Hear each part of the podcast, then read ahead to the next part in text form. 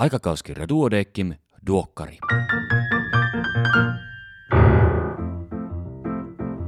Tämä on numero 21 vuonna 2019. Minä olen Kari Hevossaari, vikan vuoden kandi Helsingistä. Tervetuloa mukaan. Tämänkertainen numero on opiskelijanumero. Sen tähden sanon muutaman asian sillä ajatuksella, että sinä, hyvä kuuntelija, kuuntelet Duokkaria ensimmäistä kertaa. Tervetuloa vielä kerran mukaan! Tämä podcast on sinua varten. Tarkoituksena on tiivistää uusimman aikakauskirja Duodeckimin keskeinen sisältö noin varttiin, jotta sinä voit paremmin tietää lehteä avaamatta, missä lääketieteessä mennään, tai sitten tiedät paremmin, minkä numeron haluat suurennuslasilla lukea. Mukana on aina myös musiikkia, Iiro Rantala istuu flyygelin takana ja loihtii tilanteeseen sopivia lurituksia. Nyt se lähtee. Uusimman aikakauskirjan sisältö sinulle ja sinua varten, ole hyvä.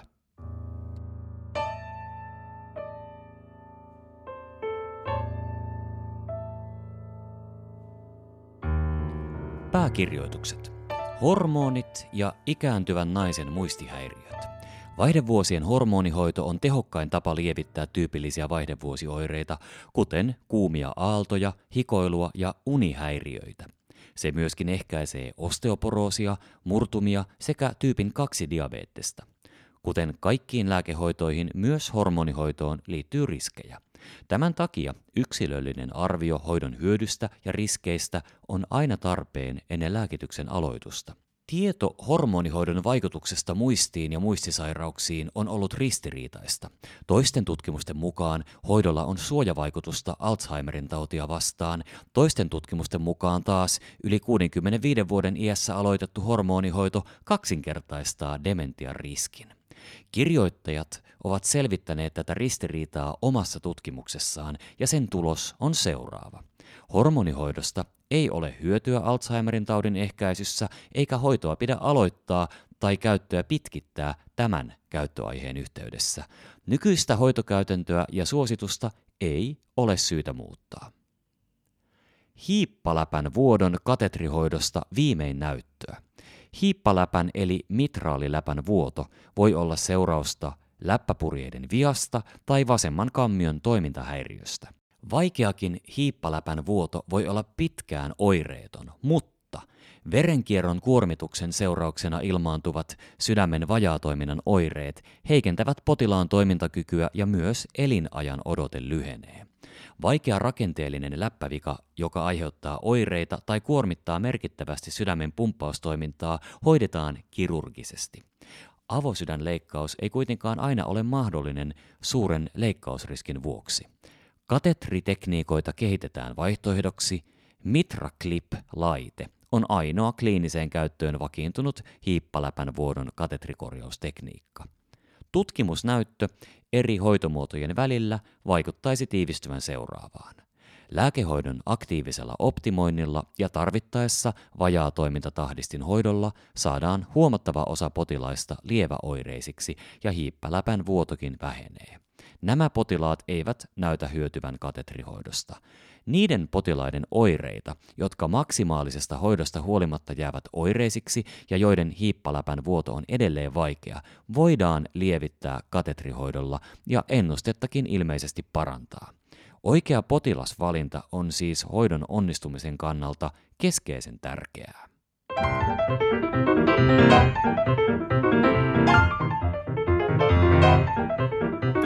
Erikoislääkärin uutisia tällä kertaa seuraavilta erikoisaloilta. Psykiatria, pediatria, gastroenterologia ja ihan vaan tieteestä. Tässä muutama uutinen tosi lyhyesti. Tarkemmin ja perustelujen kanssa lehdestä, painetusta tai netistä. Nukkumisesta.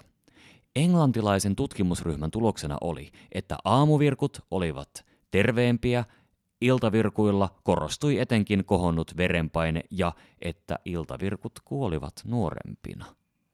Yhdysvaltalainen tutkijaryhmä puolestaan tunnisti suurelle yleisölle tarkoitetusta viestinnästä unta ja nukkumista koskevia myyttejä.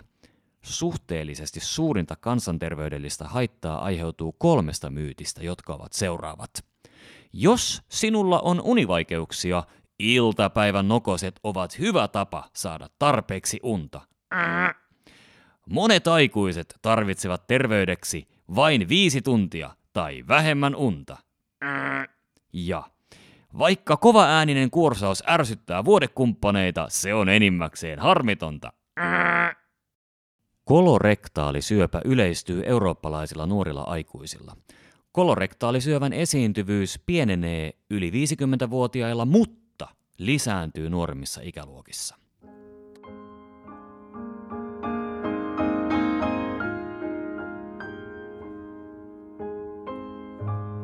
Katsausartikkelit. Lyhyet esittelyt kaikista ja pidempi syventyminen artikkeliin aiheesta liikuntasuositukset raskauden aikana. Työstressin vaikutus työuriin. Huoltosuhteen kasvun vuoksi työikäisten työuria on tarve pidentää ja lääkärien tulisikin pohtia keinoja tämän saavuttamiseksi – Työstressi on yksi merkittävimmistä työperäisten sairauksien aiheuttajista ja se vaikuttaa työuriin esimerkiksi sairauspoissaoloja ja työkyvyttömyyseläkkeitä lisäämällä. Työstressiin voidaan vaikuttaa sekä yksilö- että työpaikkatasolla. Onko uusista sekvensointimenetelmistä apua mikrobiologisissa laboratoriotutkimuksissa?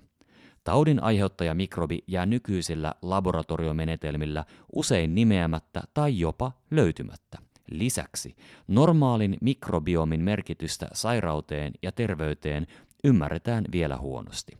Uusien sekvensointimenetelmien ja rinnakkaissekvensoinnin kyky laajaan ja yksityiskohtaiseen mikrobien tutkimiseen avaa mahdollisuuksia taudin aiheuttajien tai lääkeaineresistenttien kantojen tunnistamiseen painajaiset, psyykkinen yleisoire.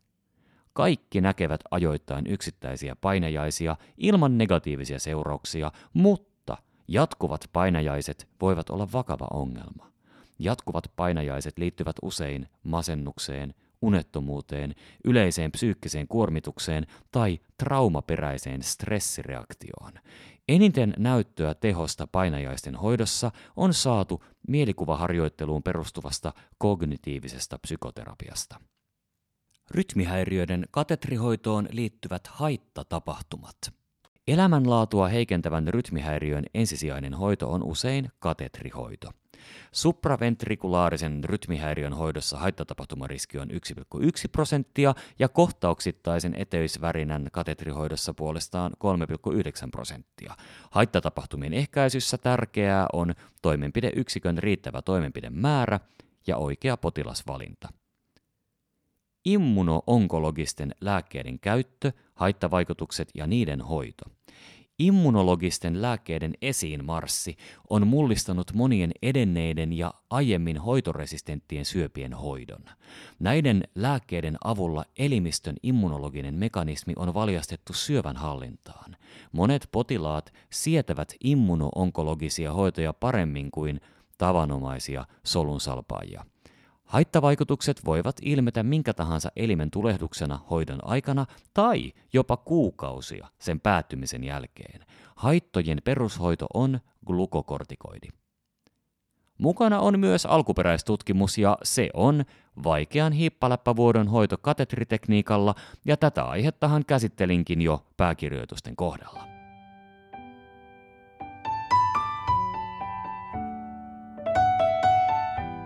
Saako raskauden aikana liikkua ja millä tavoin? Onko siitä äidille ja sikiölle haittaa? Näihin kysymyksiin vastaa pidempi syventyminen aiheeseen liikuntasuositukset raskauden aikana. Kirjoittajanaan Riitta Luoto. Raskauden aikaisesta liikunnasta julkaistiin viime vuonna useita suosituksia, jotka perustuvat satoihin havainnoiviin tutkimuksiin sekä kymmeniin satunnaistettuihin kokeisiin. Seuraavat suositukset ja tieto koskevat kaikkia muita naisia paitsi kilpaurheilijanaisia. Heidän kohdallaan tutkimustieto puuttuu. Kohtuutehoisen liikunnan, kuten esimerkiksi reippaan kävelyn jatkaminen raskauden loppuun saakka, tuottaisi terveyshyötyjä, mutta liikunta useimmiten vähenee raskauden edetessä. Liikunta raskauden aikana ylläpitää tai parantaa kuntoa samalla tavoin kuin muissakin elämänvaiheissa. Toki raskaus ei ole parasta aikaa kunnon kohottamiselle. Mitä hyötyjä raskauden aikaisesta liikunnasta on äidille ja lapselle? No, se ehkäisee liiallista painon lisääntymistä ja sikiön liikakasvua. Tämä tieto on merkittävä etenkin siksi, koska raskauden aikainen painon lisääntyminen on glukoosiaineenvaihduntan häiriöiden sekä raskauden jälkeisen lihavuuden kehittymisen riskitekijä. Syntymäpainolla on merkitystä lapsen myöhemmän painon kannalta. Suuri kokoisuus voi altistaa lapsuuden lihavuudelle ja pitkäaikaissairauksille. Liikunta – parantaa glukoosiaineen vaihduntaa raskauden aikana samalla tavalla kuin muulloinkin eli välittömästi. Liikunta parantaa myös raskausdiabeettista sairastavien hoitotasapaino. Myöskin preeklampsian eli raskausmyrkytyksen riski pienenee. Raskauden aikainen liikunta vaikuttaisi myös vähentävän raskauden aikaisten masennusoireiden ilmaantumista sekä vähentävän niiden vakavuutta. Selkä- ja lantiokivut vähenevät, mutta liikunnallakaan niitä ei voi kokonaan ehkäistä. Tässä kohtaa on tärkeää mainita, että liikunta raskausaikana ei lisää ennenaikaisen synnytyksen riskiä eikä vaikuta synnytyksen käynnistymiseen, epiduraalipuudutukseen tai lapsen Apgarin pisteisiin. Minkälaista liikuntaa sitten tulisi harrastaa raskauden aikana? 150 minuuttia viikossa, vähintään kolmelle päivälle jaettuna, mutta mieluiten joka päivä. Jos raskaana oleva ei ole harrastanut liikuntaa lainkaan ennen raskautta, on liikunta syytä aloittaa vähitellen eli noin 15 minuuttia päivässä keskimäärin kolmena päivänä viikossa. Tätä voi sitten myöhemmin lisätä 30 minuuttiin päivässä. Raskauden aikaisen liikunnan enimmäismäärää ei ole määritelty eikä todennäköisesti koskaan määritetäkään. Nyrkkisääntönä voisi todeta – että raskauden aikainen liikunta ei ole teholtaan liian rasittavaa, kun raskaana oleva pystyy puhumaan harjoittelun aikana. Luettelen seuraavaksi suositeltavia ja ei-suositeltavia raskauden aikaisia liikuntalajeja, alkuun suositeltavia. Kävely, hölkkä, pyöräily, uinti, soutu, hiihto, luistelu, tanssi, kuntosaliharjoittelu – Seuraavia lajeja ei suositella harrastettavaksi raskauden aikana. Laitesukellus, vuorikiipeily yli kahdessa ja puolessa kilometrissä, ratsastus, kontaktilajit sekä hyppelyä ja hyppyjä sisältävät lajit. Vasta-aiheet on lueteltu hyvässä taulukossa, joka löytyy lehden printtiä ja nettiversiosta. Luettelen seuraavaksi syyt, joiden takia raskaana olevan tulisi keskeyttää liikuntasuoritus säännölliset tai kivuliaat supistukset, alaraajan kipu, hengenahdistus levossa, huimaus, kova päänsärky tai verenvuoto emättimestä. Raskauden aikaisen liikunnan merkitys korostuu väestön yhä lisääntyvän lihavuuden ja raskausdiabeteksen yleistymisen myötä.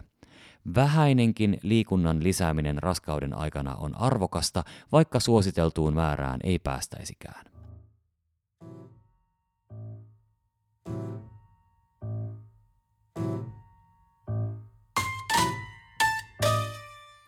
Näin hoidan osiossa muistisairauspotilaan vaikeiden käytösoireiden lääkehoito.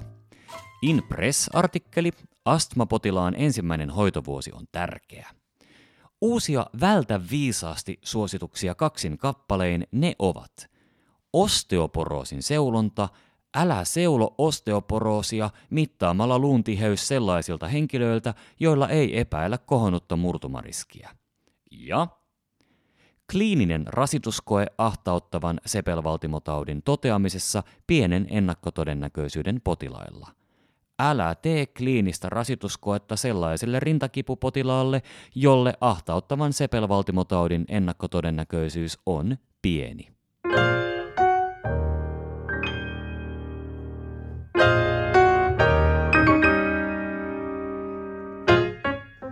Tämänkertaisena vinkkinä päänvaivaa laajentuneista aivokammioista. Vinkit ovat kollegojen lähettämiä lyhyitä lääketieteellisiä pähkinöitä, joita kuuntelemalla opit niin postimerkkejä kuin perustaitojakin. Kaikki vinkit löytyvät podcasteina tästä samasta fiidistä. Valentiina Orosa on kirjoittanut tärkeän kolumnin Kielipuoli potilas tarvitsee asioimistulkkia. Ja tämänkertainen numero siis on opiskelijanumero. Hyvä medisiinari, kuule seuraava, olit sitten ekan syksyn märkäkorva tai kurssiton konkari. Kaikki aloittavat joskus ja jostain, ja jokainen mogaa ja kaikkia pelottaa. Ja silti mennään eteenpäin. Näistä aiheista keskustelen kahden nuoren, mutta jo kokemusta saaneen lääkärin kanssa pidempään Duokkari Extrassa, jonka löydät myöskin tästä samasta podcast-fiidistä. Ja keitä ovat nämä rohkelikot, jotka suostuivat rauttamaan omia epävarmuuksiaan ja opiskeluvaiheitaan? He ovat Enni Sanmark ja Sara Launio. Tässä on erityisesti opiskelijoille, mutta myös kaikille lääkäreille ikään katsomatta erinomaista kuultavaa.